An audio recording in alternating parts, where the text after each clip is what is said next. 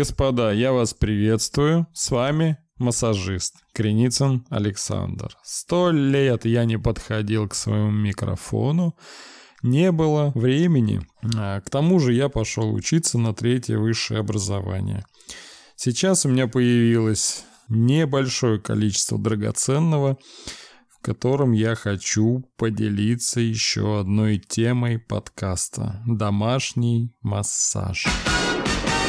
Здорово иметь возможность сделать массаж у профессионального массажиста. Мы тоже не можем разорваться на всех как профессионалы. Почему бы вам не приобрести какие-то знания по массажу? Если вы желаете помочь любимому человеку, почему бы не сделать это своими руками? Освоить простые приемы. Родные люди всегда поднимают друг друга.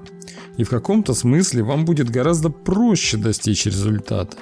Конечно, бывают случаи, что без профи не обойтись. Итак, друзья, если вы собрались осваивать массаж, то сначала надо познакомиться с некоторыми общими рекомендациями. Общими в том смысле, что они одинаковы для любых способов массажа.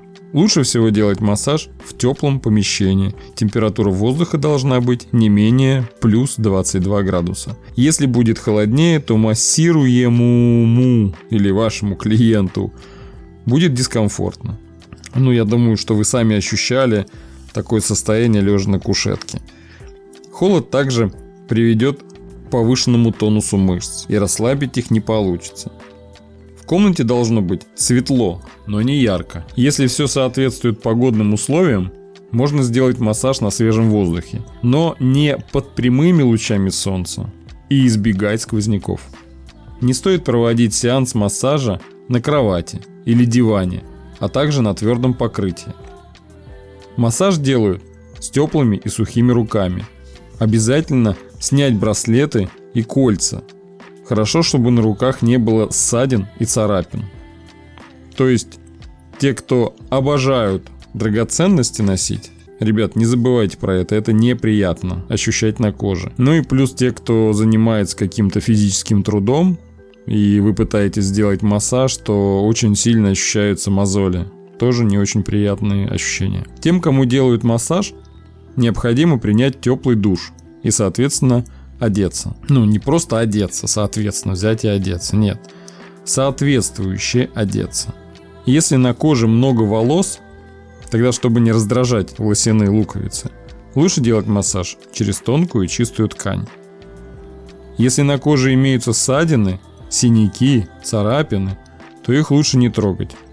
В целом массаж полезен всем здоровым людям, но надо учитывать их возраст и реактивность нервной системы. Детям проводят коротко и менее энергичный массаж в связи с, э, ну, наверное, нежностью кожи и высокой подвижностью нервной системы. Тоже учитывайте это. Также щадящим должен быть массаж для пожилых и ослабленных болезнью людей.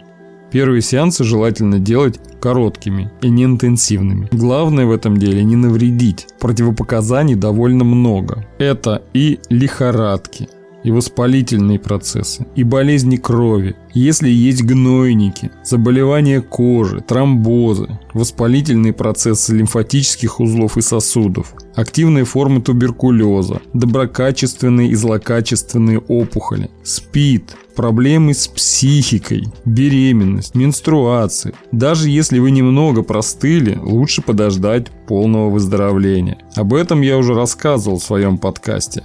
И в завершение, кому интересно, я могу провести экспресс-обучение самых важных моментов в массаже. Вы можете записаться э, напрямую в директ через Инстаграм, э, который будет указан в описании подкаста. Э, во всех любых мессенджерах они также работают.